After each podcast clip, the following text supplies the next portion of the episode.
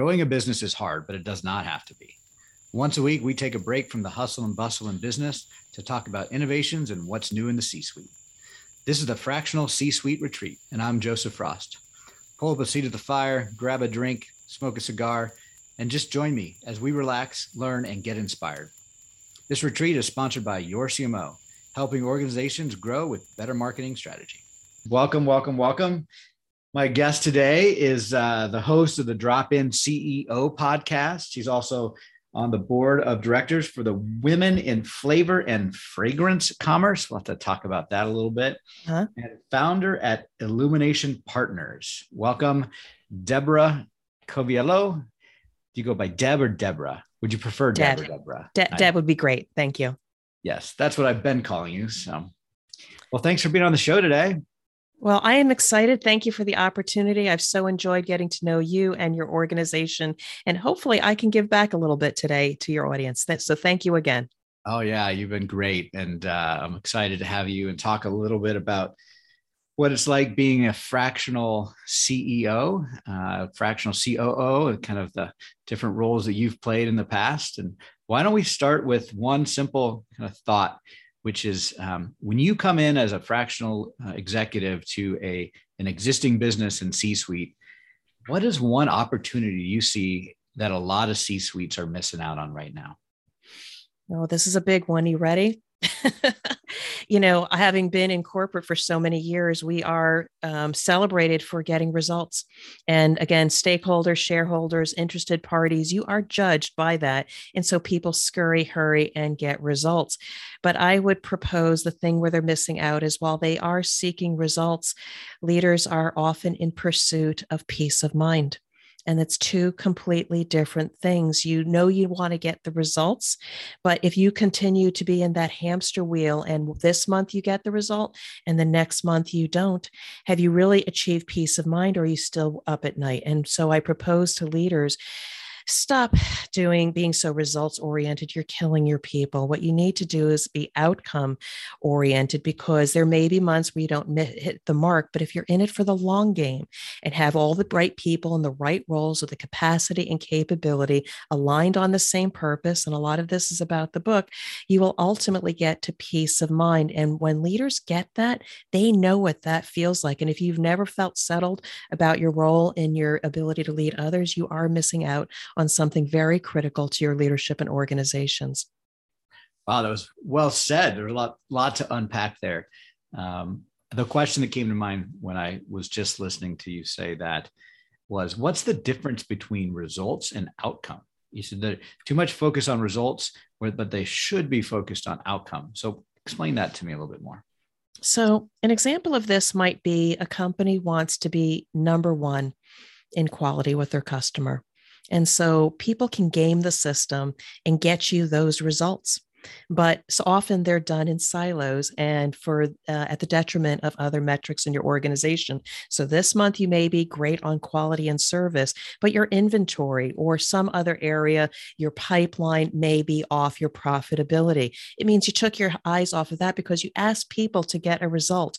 And if one organization is focused on customer service another one on your up you know your sales pipeline people are going to work in silos and not together but if you pose to your organization something different, which is a greater outcome, we can get these results. But what would it look like to be the favorite of our customer, which doesn't necessarily mean number one. You may not be the cheapest. You may occasionally have a hiccup or a defect, but it's that deep relationship that maybe you've built with the organization, partnering with them, organizations working cross functionally towards an outcome of being the favorite. And you ask people, what will it take to be the favorite? Then you completely change the landscape from people saying technically technically here's how i get that result and their heads down and they become transactions. That's what you've reduced your organization to are simply transactions. When you ask people to come with their minds what does it mean to be the favorite? People start thinking creatively and cross functionally and greater opportunities of things you should be working on. And yes we still have to pay attention to the results.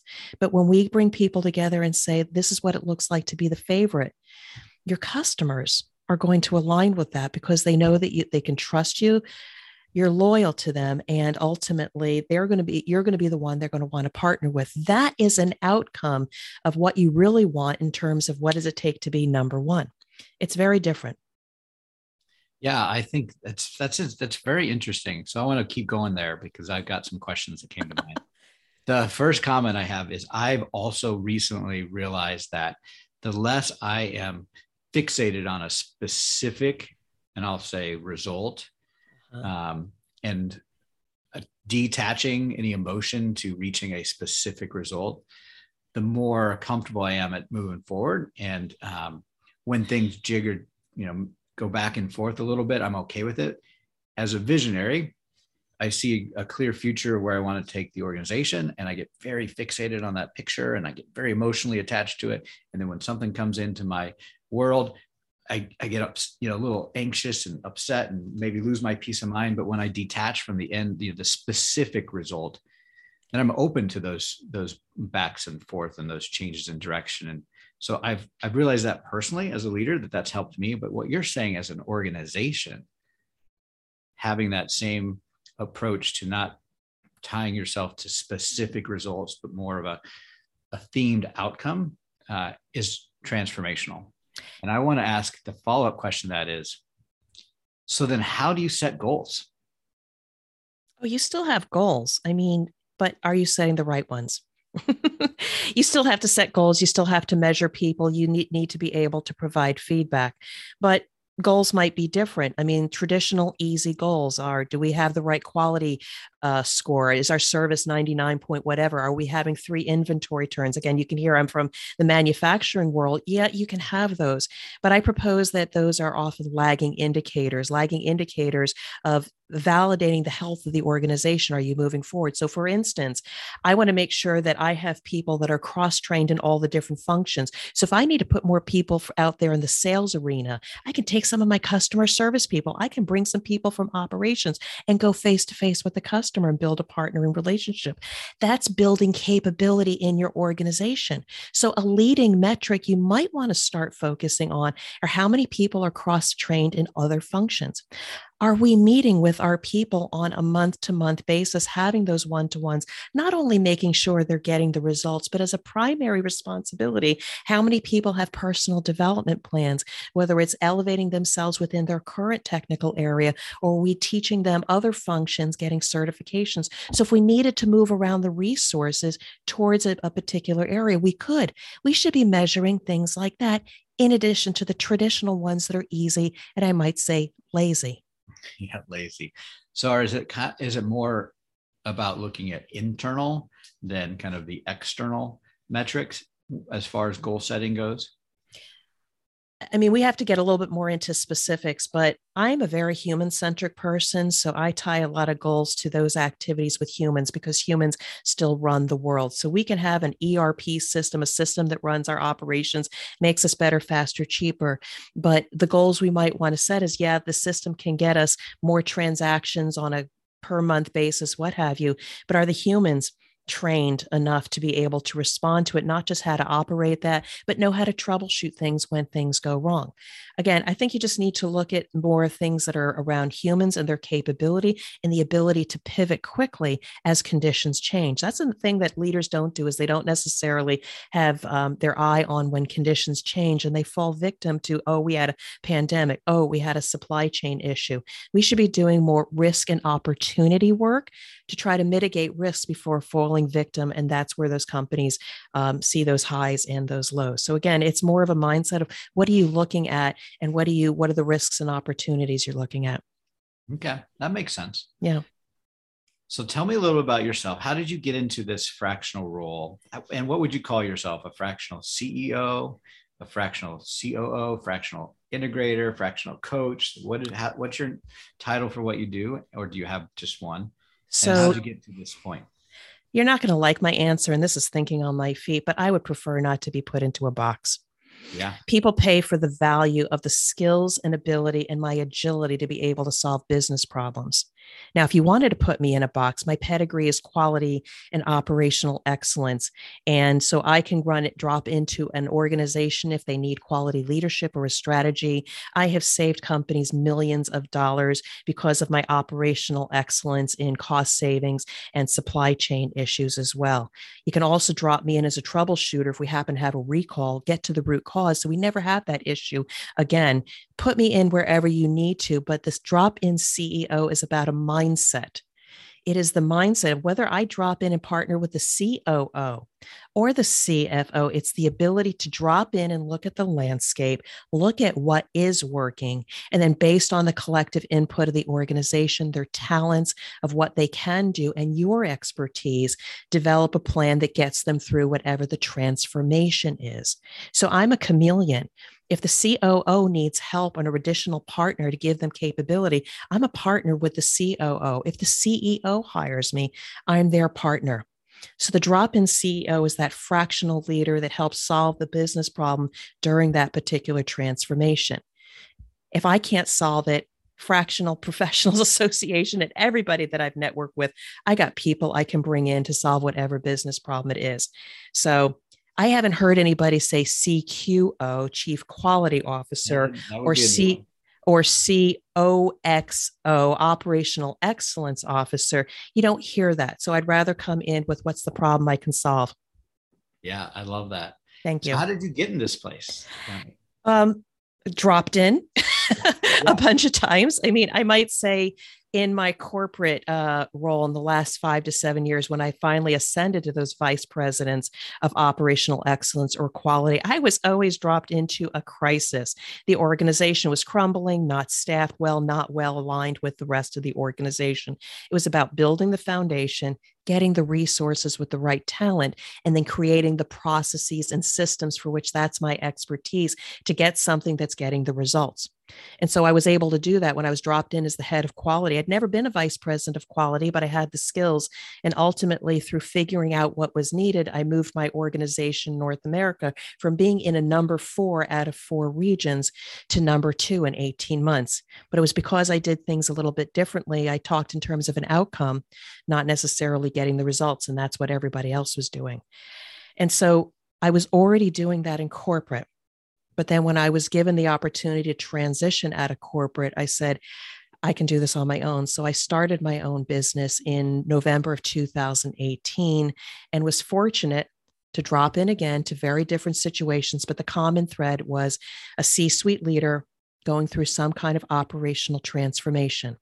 And it could have been a downsizing of a company, loss of a leader, new customer requirements for which they didn't know how to get there, or simply the capacity to be able to fill a role or even build capability that they just weren't equipped to do. So, those are the business problems I've solved. And I am attracted, or the ideal client is attracted to me, usually a mid sized company that recognizes they have those needs, but just don't have the capability within. Yeah. The better customer, however, is not one that it's in crisis. And I have this crisis scale. You can either be in crisis, meaning you're about to close, chaos, you're firefighting, control, things are okay, but they see into the future, they might need help. And then certainly the organizations that are on a continuous improvement track or have a competitive advantage may not need me. I love the leaders that are not in chaos, but they see if they don't make a change and bring in that expertise, um, they may be in chaos later on. Yeah. So as a as a drop-in CEO, fractional leader, yeah, what do you see the value is to an organization as opposed to hiring somebody full time to try to solve that problem, or looking at an agency or a firm to come in and solve some of those problems? What's the value of the fractional or the the drop-in leader as opposed to the more traditional route of hiring for it full time or finding an agency or firm? So, the advantage is it provides the organization the agility they need to flex to the needs of the organization while focusing on their core competency, whether it's marketing or technology or services. Let them focus on what they're good at. And if they don't, if they do a good evaluation about the work that's needed once the systems are set up, you may not need a full time person once everybody is trained and the processes are established. You may simply need somebody to check and make course corrections as needed or training. So often we hire people full time and we never go back and look at the value that they're providing or what the work content looks like. And if they may only have 40 or 60% work, they stretch it out over 100% of their time. And then companies start losing money. So you need to evaluate the value of what they need done initially. And then what does that ongoing business model look like, allowing them to focus 100% of their attention on the core competency. And you could have us on a retainer basis, on a project basis, but it's very intentional and high value. That's the benefit. Yeah, I, I, I would agree. That's definitely the benefit. So, how does a company go about setting their criteria to find a successful drop-in leader or executive fractional executive that's an interesting question um, a couple things that come to mind is um, certainly if you don't have the expertise within mm-hmm. uh, obviously you want to look with somebody that has been there done that often somebody with large corporate experience um, it's a little bit also beyond the experience of the individual. Uh, is this an opportunity to upgrade the talent in your organization? So it's not just the technical problem of providing a CFO offering, a chief marketing offering, but does that person also elevate the people in the organization? And that's my brand because you can drop us in. And, you know, if you never build the internal capability, you're always going to need us. And that is not the fractional uh, leadership model. We design ourselves out of the organization organization. We can continue to advise as needed, but you should be looking for a personal that person that has high ability in their own personal development and their ability to develop others because we need to elevate the capability of your organization and maybe build the future CFOs, CMOs, COOs, etc. That's yeah. what I think you should be looking for. So expertise, one thing you should look for, but then organization, a person's ability to develop your internal core competencies in people. Um, Absolutely. Um, and not with a, a lasting de- dependency, but more of let's develop it and transition out over time, or maybe transition into a different area of the business or different phase of the business that you can help with. And, and that's the beauty of what we do. That's what makes our work so rewarding because clients come and go we might forget some of them along the way, but it's the people that we impact. And I dropped into a particular situation where I, I was chartered to actually develop the quality leader, help them build a roadmap and execute it, because so often these medium sized companies simply live in the day to day. And I also had an opportunity to develop a junior person, simply teaching them their technical competencies. And oh my, Oh my. Well, I was chartered to really develop the uh, higher level leader. They went through the actions of developing a strategy, but each time I would return, there was always an excuse for, oh, I didn't have time, there was this crisis, etc. But then the junior person saw and recognized the capability of teach me how to interface with the plant manager. I need to know how to articulate a more significant message so they understand the importance of the role that I am assuring in the organization. And oh my, that person ran with it. They were even to the point where they were frustrated because they were engaging with the senior leader and they were being challenged on their knowledge. I said, that's good because now you're starting to influence up and have conversations conversations with leaders to influence them. That's the beautiful work we do. We, if nothing else, we can awaken people to their truest capability far beyond the technical problem that we've solved. We have a unique opportunity to elevate people and change organizations, not just solve a problem. Yeah, and isn't that what the, the best leaders are supposed to be able to do is develop the leaders underneath them. So as a fractional leader, you can have that same impact on an organization. Yes. Uh, maybe even a greater impact in some cases because you're you're external to the day to day. So you might have a more um, uh, third party type coaching relationship and mentoring relationship that a colleague next to that may not may not have the same but it's One just a matter of capacity or capability. If a senior leader brings you in for just that, it's not a knock on their capability. But I think I talk about this a bit in my book about corporate courage. A lot of leaders start start feeling like uncomfortable, lack of peace of mind, and they know they have to do something, but don't even take the time to recognize maybe I need a fractional leader. And then even when they find organizations such as ours, the Fractional Professionals Association, they don't have the courage to pull the trigger because they say, "Oh, I can." Can do this on my own. The true tragedy tragedy is when they're in crisis and they say, "Oh my, I need somebody now." There's a bit of flurry of activity as we get things stabilized. Uh, the true leader that I love working with is the one that's starting to feel uncomfortable, and if they're smart enough, they may enlist our services sooner before it's a crisis, and maybe we can identify and mitigate risks that they may not even recognize.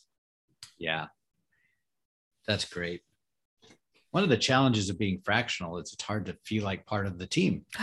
what do you do to to combat that? Oh, I wish I could solve that problem. You know, there's a couple things I see here. So actually, as soon as we're off this call, I have a client. We're done with our project, but I still, if they reach out to me, I'll answer a few questions they love you when you're working with them. They feel like oh you saved the day that you know they so appreciate you. And then maybe if the project ends they go dark. Wait wait um we had this great relationship. Why aren't we still talking to each other kicking around some ideas? It gets very very lonely in the silence. And i think when we are just results oriented or transaction oriented we have to just put that aside because when they call you and say hey deb can you help me? Which I just got, got an hour and a half ago. You know that, ooh, the relationship is there. It's just like almost a friend that you haven't talked to in a couple years. But when you pick up the phone, you feel like you just picked up. Those are the best customers. But in the meantime, as a fractional leader, suck it up. It's going to get lonely in between. You yeah. want to be part of it, but that's the trade off of doing the work we love to do. It's either you can be in a corporation and be a part of a team all the time. On the other hand, were those relationships really strong or are the relationships you build with your fractional clients those are the ones that mm, you just want to hug them yeah for sure. And then when you're in an engagement like in the in the weeds doing the work yeah. how do you intentionally c- create relationships maybe outside the your core person you're in contact with to the rest of the c suite team to others that might be just tan- tangential to the relationship but over time might be really important to establish because you're not walking down the halls, you're not sitting by the water cooler. How, how do you, or even do you, reach out and try to make those additional relationships? It's it's a very interesting question because there's a fine line between the work that you've been called to do and the evil consultant thing of walk kicking the boxes and walking around and trying to do business development and get your next gig. They're on to you. and I remember going through the factory. We had a problem we were solving, but then I said, gee, have you thought about this? And have you thought about that? Um, because you already have a good relationship. You have it, it's okay to make those suggestions. And they say, yes, we've thought about that, but that's not in scope right now. I said, okay, okay. So I think it's just still about building relationships. Don't be out to get your next gig because when the time is there, and if they know you and say, hey, can Deb do that? You're top of mind. So I think the goal of the outcome is to be top of mind, not necessarily mustering up your next gig. Yeah, for sure. So I had talked to you earlier about the seven compass points, and I thought that was an interesting uh, conversation we had. Can you explain that a little bit more? So the seven compass points, it's actually eight, but true north is peace of mind. And that's ultimately where we're trying to get to is peace of mind. Around that, there are seven compass points that have come together after so many years of just seeing what is and is not working. And I'll talk to you about being a um, STEM professional, Lean Six Sigma black belt, have my toolkit, solve any problem with people, process, and tools. That's how we're trained, and it solves most problems. But as I moved up in the organization, I realized there were more complex issues that needed to be resolved far beyond those tools that were taught. So fast forward corporate the last five years and in the last couple years in my business i had all these observations and the compass points i'll just describe them briefly really are my approach to going into an organization assessing the landscape and identifying one two or three that if you just pull on them just a little bit it'll start sheer, steering the problem or the ship back to true north. So people, process, and platforms, those are three that are about not retraining people, not writing procedures, and it's not buying the latest technology, but it is more about how do we develop the people to be able to interact with their situation, how to get teams, the process of interacting with each other, and then giving them the tools to be accountable, to have difficult conversations. There's a lot of human development and leadership development there, not just the old way. And the key thing is that the senior leader the organization has to be active in that, not just assume the HR wing of your organization is going to take care of that. Purpose is common to many business models, but the performance uh, compass point's a little bit different. It is not your lagging indicators of service, top line growth, et cetera, but it's once you've set your purpose, does every person in the organization have the skills necessary to be able to achieve that purpose? And wherever there's gaps, that's the performance that you have to manage. So, again, a human dimension, but the two ahas that I had when I was in a corporate role and we were integrating smaller acquisitions. They were hell bent on it being a technology solution, getting them on their platform so we could realize the value of the new portfolio. And the end result of not doing it right was we brought the supply chain to our uh, feet. Like we couldn't move supply, and the customers were impacted. And they were missing two ingredients was understanding the past and the culture past is one of the compass points. The culture of why was that organization so valuable? We didn't take the time to understand it. And then the pride. And it's the pride of the people. It's the intersection of their humanity and their intellectual property not their subject matter expertise, but deeply understanding what made them value, what are their successes, what are they known for. Because when we don't pay respect to that, and I talk about this in the book, they will be silent they will not engage with you, especially at points of crisis. But when a leader takes the time to understand the past and the people and their unique gifts, when we finally all come together, whether it's a team or an organization, regardless of the situation, they will have your back. They will trust you. They will perform at a higher level had we skipped those two compass points. And I find big corporations skip those two compass points. And so, again, the book that I have, The CEO's Compass, talks about that. But I have found that that formula of using a compass to take already a strong leader and look at what's missing, the book talks about developing the leader and then giving them a how to manual, how to course correct to get to peace of mind. Yeah, you really have uh, wrapped a lot of things into to what you do as a drop-in CEO. There's a bit of personal development, leadership development, yeah. and there's certainly operations, um, project man. I mean, there's just a lot you do. It is hard to put you in a box, Deb. That's for sure. But that's then why the drop in CEO brand resonates. Now, I'm the founder of my own company. I've had to figure out operations, sales, marketing, and all of that financial stuff. But sometimes people say, I'm a fractional CMO. I'm a fractional CFO. But the point being is, we shouldn't put ourselves in a box. We have our technical areas of capability, but we also can see all the other interconnecting parts that may not be working. And that's the work of a CEO to be able to put all the pieces together and not be the smartest person in the room in all the areas, but we leverage our colleagues in the fractional space and pull on them when we need them. Yes, you can have a CEO that was maybe a chief sales or chief marketing officer, but we know enough about business to pull in the other leadership that's needed. So there's a lot in there. And yeah. yeah, for sure. Um, well, let's talk a little bit about your personal life. What tell me some what do you like to do outside of being a drop-in CEO? Well, just before we got on, I'm talking to my husband. I can't find my pumpkin fudge recipe because I love to cook, and cooking is how I build community. And in a few hours from now, I'm actually heading over to our curling club where, yes, I throw 42 pounds of stone on ice. I sweep really hard and scream at people. It is an athletic sport, it is on the Olympics. Stay tuned for February 2022. You'll get to get your fill of curling. So I love the sport of curling. I'm pretty good at it. I um, got a silver medal in uh, 2017 in arena curling nationals, that level of um, that sport. Um, so I love the sport, love cooking. That's walking. awesome. You know, today. I'll stop there. no, that's great. Let's let's talk curling because I'm a I'm a curler, and today is the um, first night of the curling trials, the the, inter, the Olympic curling trials in Omaha, Nebraska. We're hosting it here, so we have all of the the best curling teams in the country are curling in Omaha, Nebraska this weekend. So, fun fact, and I'm so excited for you. I know people that are going there to uh, be um, umpires at that. Then we actually do have umpires and judges, but I also know um, a couple people personally that are vying for those Olympic sports. There is uh, a gentleman by the name of Thomas Howell. He is on uh, Team Dropkin. They are going head to head against Team Shuster that won the gold in the previous Olympics. Oh, yeah.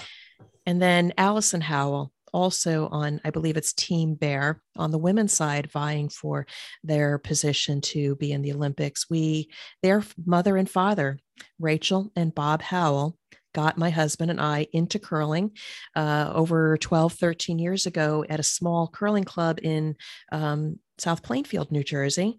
Um, it was rough, but we stuck it out because it was just a wonderful sport.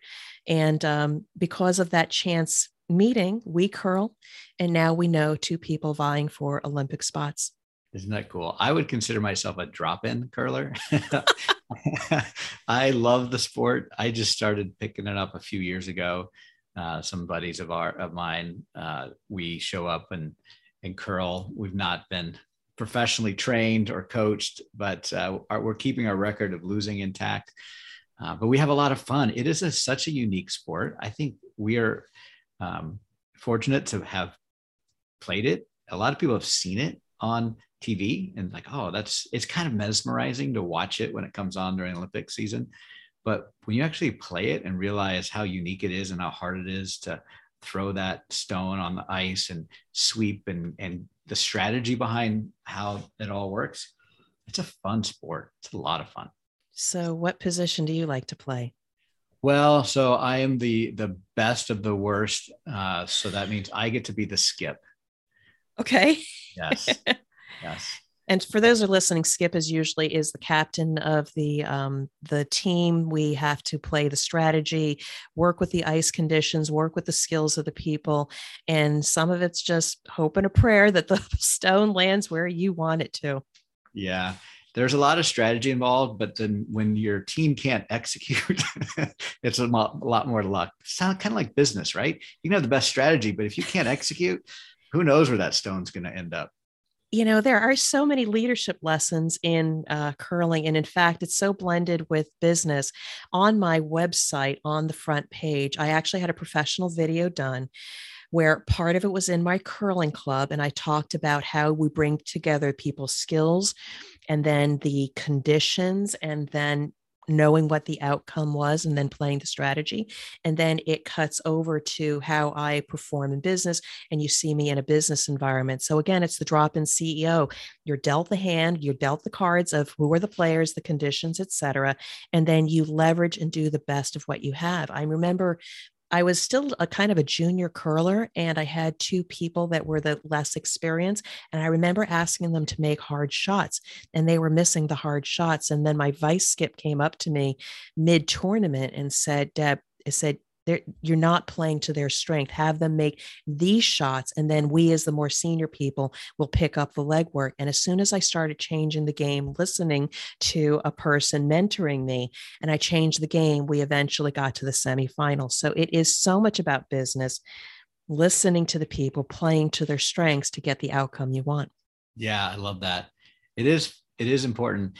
I, I, I didn't recognize it, but I certainly look at who's throwing mm-hmm. and determine what I'm going to ask them to do. Yeah. Um, because so many times you want them to do some amazing thing that it, like I can't even do it, but you, you as a skip, you're like, oh, this is the shot we should throw. But the reality is nobody in my team could make that shot. So understanding that and just being a little more uh, aware of people's limitations, then you can adjust the strategy a little bit. And um, that's probably better than trying to make everybody hit a home run shot every single time. But if I could react to that, you'd never know because I can tell you, I was in another tournament. I'd only been curling for two or three years, my husband one year, and we just wound up being matched up. The total years on our team was about 10, and we were matched up with a team that probably had about 50 years of curling experience. And I remember I was holding the broom for my husband. There were a lot of stones in the house. My hands were crossed behind me. My back was to the warm room, all the people looking at me. And my husband made a shot that popped out their stone, and we wound up sitting six and beating the team. So you just never know how the game can change. So don't short sell people on your team. Ask them to do something hard. They might actually succeed, and then you wind up with a win. Yeah. I think there's so much. Uh, I love the parallels between curling and, and business. That would be, I'm going to check out your videos, see if it gives me any ideas, but that could be a fun blog or uh, lesson to, to teach people. I've written a couple articles on life lessons in curling. uh, that's perfect. That's perfect. Okay. Besides curling, what else do you like? You got curling. We've got fudge. um, I love to cook. I mean, you look at my husband, he's gained 50, 60 pounds since we've been married. Uh, love to cook. I have also been um, you know, I've done volunteer work over the years. I was a Cub Scout leader, Girl Scout leader, committee chair. I always seem to rise to that board or committee chair position. But right now, a couple organizations I really, really love, and I also do mentoring, is the Women in Flavor and Fragrance Commerce. It's a niche um, organization for which I'm on the board. So I will plan events to help network and educate, uh, but also I mentor uh, the next emerging leaders within that organization. I'm also on the board uh, of the American Society for Quality for my Cincinnati chapter. I organize programs, lunch and learns. I also mentor people there. There's always a, develop, a point of serving the orator organization but also mentoring others because the big story is i didn't have a mentor up and coming. I had to figure things out myself but had i had a mentor who knows where i would have been. So that's one of the things i absolutely love. And i will tell you some of the stories in my book the ceo's compass come from those opportunities to develop others and just see the light turn on. So that's a little bit more about what i'm made out of. And um, love to walk and um, my sidekick Reagan is in the room right now. My dog, uh, a breed between Schnauzer and Terrier. Hopefully, the uh, postman doesn't come by and start uh, doing yeah. a cameo appearance. Exactly. Uh, um, well, that's really, kids. really. How about cool. my kids? You want to hear about my kids too? oh, everybody likes to talk about kids. Absolutely. Yeah real quick. So I used to think that um, my legacy was in my kids and what they're going to do, not necessarily what I do. I've since changed that, but I do have one child. He is in Switzerland, married, uh, joined uh, Deloitte, and his wife is doing a postdoc. And then my middle son is in Germany. He, after school, uh, went back in the military. So he is in Ansbach, Germany. So I had the good fortune of back in August when COVID started settling down to visit both of my children in the country and see the countryside. So kudos to my children that recognize the value of international travel while they're still young Absolutely. and not being tied down. Uh, yeah, how did you end up with two children overseas? That you guys have connections for, to that part of the world, or just um, happenstance? It just happenstance you know my my son and his wife uh, had already been to ecuador and a couple other countries because of her uh, phd work. So being young and adventurous and being very worldly because my son also did some traveling while he was in college. He was part of um, several organizations where we were promoting the voice of youth in economic and, and environmental studies. So my eldest son even went to Taiwan as part of a tour of college students and spoke at uh, in front of a group of 100,000 people oh, wow. uh, about you know the voice of youth in society to create the future versus letting the next generation create that. So we've always been an advocate of them uh, touring. Um, my boys also, one of them went to Ireland for a work study, and when one of them says, "Oh, I'd love to go see my brother," my husband and I looked at each other and we wound up sending him over for a week so he could experience Ireland with his brother. So it's we don't have connections but my husband and i have been around the world and we see the value of understanding and my daughter now in architecture next summer will have the opportunity to go overseas so we're already talking about the different countries that she can visit as well. It really really helps your perspective. Again we're part of a global organization but it helps it's very helpful in business to understand the different cultures that come together and how do we need to pay respect to those different cultures in order to get a certain result. So it's very it's valuable part of their education. Yeah i think post pandemic the idea of a global workforce is even uh, more norm than than ever before. We mm-hmm. personally at uh, YorCMO, we have six uh, full-time employees that are in between Mexico and the Philippines and Canada. Mm-hmm. And we think the global workforce is just a great way to, to, to find interesting and diverse talent. Um, do you see any much of that going on in your experience with your client work? Are they you seeing some globalization of the workforce at all? Mm, not so much in the client work. I've been working very locally. They're just very focused on the talent within the region. Mm-hmm. Um, not so much, but I, my personally, I have done work in the US, in Europe, and also I've got a client in Singapore. They see the value of reaching out to people in other countries. But so far, my client work has been mainly focused on the talent within the local region. Yeah. We see clients outside of the US wanting, it's a great way to access expertise in the US from finding fractional leaders. So we've got people in Australia and, and uh, Europe that are trying to sell into the US and they want a US based CMO to help them do that. Um, that makes a ton of sense for lots of different reasons. And I sure, I'm sure anybody that needed to establish operational issues or manufacturing in the US would, would see value in having some fractional leaders that can help them pave the way in a, in a foreign country. Just like if I wanted to start selling my services in Asia or um, Europe, I'd want to hire a local fraction leader to help me do it.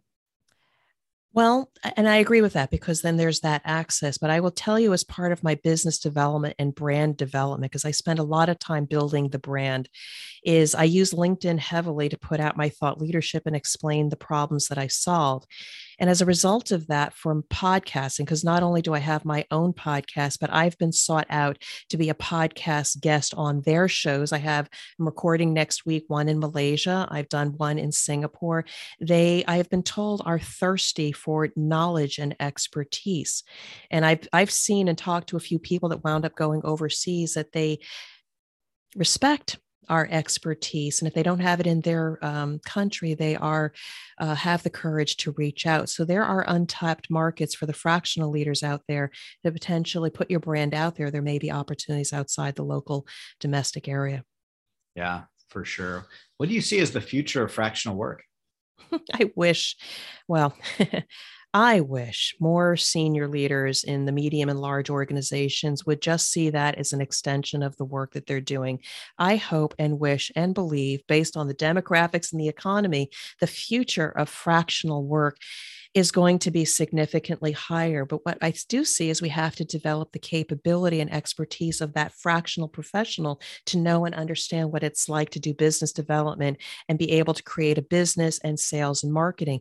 We don't necessarily have those skills. And so I'm even, I've been on a journey what is sales? What is marketing for me that i take from the gurus? What is putting together a budget setting a vision setting a long-term strategy?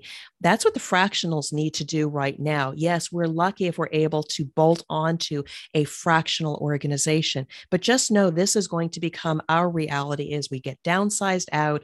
People don't want to go back to the corporate life. Not only will should we practice our skill and help businesses we need to develop the skills of being an entrepreneur and knowing what it's like to build a business ourselves. You can't just do your technical work. But I see it as a growing area by virtue of all of these organizations popping up. I've been courted by a few. And really, it is a smart model because, again, as I said in the beginning, businesses need to focus on their core competency. If they're large enough and can have full time resources, kudos, but they may not be necessarily leveraging the best way. So I definitely see businesses should think about fractional work as a positive change in their business model. Yeah, I look at the fractional uh, world, it's still in, in its infancy. There's a lot of unknowns about what it's going to become. There's also a lot of confusion, I think, in the mind of the business owner. What exactly is fractional? What isn't? Is it part time? Is it interim? Is it uh, a flat monthly fee? Is it just a consultant that calls himself fractional? Is it an extension of an agency that has one person out there that's doing biz dev calling themselves fractional? It's kind of the Wild West. So, what advice would you give a business owner to find to to find a true fractional professional that they can trust that's in it for the same reasons you and I are in it to to help a company build the right strategy, execute on that strategy, and then exit out after developing the people and the core competencies. How would they go about finding the right person? Well, certainly. I notice a lot of the C suite leaders are not doing as much networking as they should. I definitely think they should be part of some C suite board of advisors or professional networking groups because if they're having an issue, somebody else in their network has probably had the same one. They should be looking for warm referrals. And I just think that they need to do more networking uh, at this point. Um, because it's kind of lonely. They know their business, but they don't know what's outside. So get associated with something like the Fractional Professionals Association. There's also the GigX um, organization where there's a whole database of fractional professionals in there that you can pull from. Uh, there's quite a few out there. Just start finding those organizations. And I would say just start building a relationship. Don't worry about the transaction or the sale, just start learning and finding out those people that gel with your particular organization. If you don't need them now, you may need them later. So make it part of your risk and opportunity planning of what kinds of talent are, am I going to need in the future and where can I find them? Yeah, I think that's great. And how do you separate yourself from others that do what you do or say they do what you do? Because I'm the drop in CEO. There you go. You created so, your so brand. I created my brand because, well, quite honestly, when I entered this space of being my own business owner, it was terrible. I had a lot of doubt, like, oh my, how am I going to compete with, I don't know, the Price Waterhouse, the Accentures, all of these business consulting firms. And then I had to deal with consulting gets a bad rap. And then I, I just, there was no way of me ever catching up. But Instead, the brand is to differentiate myself. And what makes myself different out of the mouths of babes during the middle of a podcast interview. Somebody says, What do you do? And I said, Well, I'm kind of like a drop in CEO, drop in, assess the landscape, do X, Y, and Z. And it was all because I remember being in an IPO startup company where we were floundering. And the venture capitalist dropped in a CEO. He rolled up our sleeves, showed us how to manage operations on an Excel spreadsheet, built our capability, and got us out of trouble. And eventually we went IPO. It was because of that leader from the venture capital private equity world dropped in and did the work that was needed now, knowing that they're going to need different leadership in the future that's what came out of my mouth. And he said, That's brilliant. And I said, What? and I mm-hmm. said, The drop in CEO. And it took me about five months to realize that's the differentiator. It's dropping into the situation and solving the problem for what they need then. That's the noble work. So I don't compare myself to consultants or business advisors. I'm a trusted authority that helps people through operational transformation as the drop in CEO. Yeah, that's and, terrific. I work with a lot of um, and talk to a lot of fractional professionals or people that work for me, other fractional CMOs, um, and also members of our Fractional Professionals Association that we both belong to. And then prospects and people looking to join our organization. And the number one issue that they all have is marketing and lead generation because right now the business owner isn't really aware of exactly what the value is of a, a uh, fractional leader is.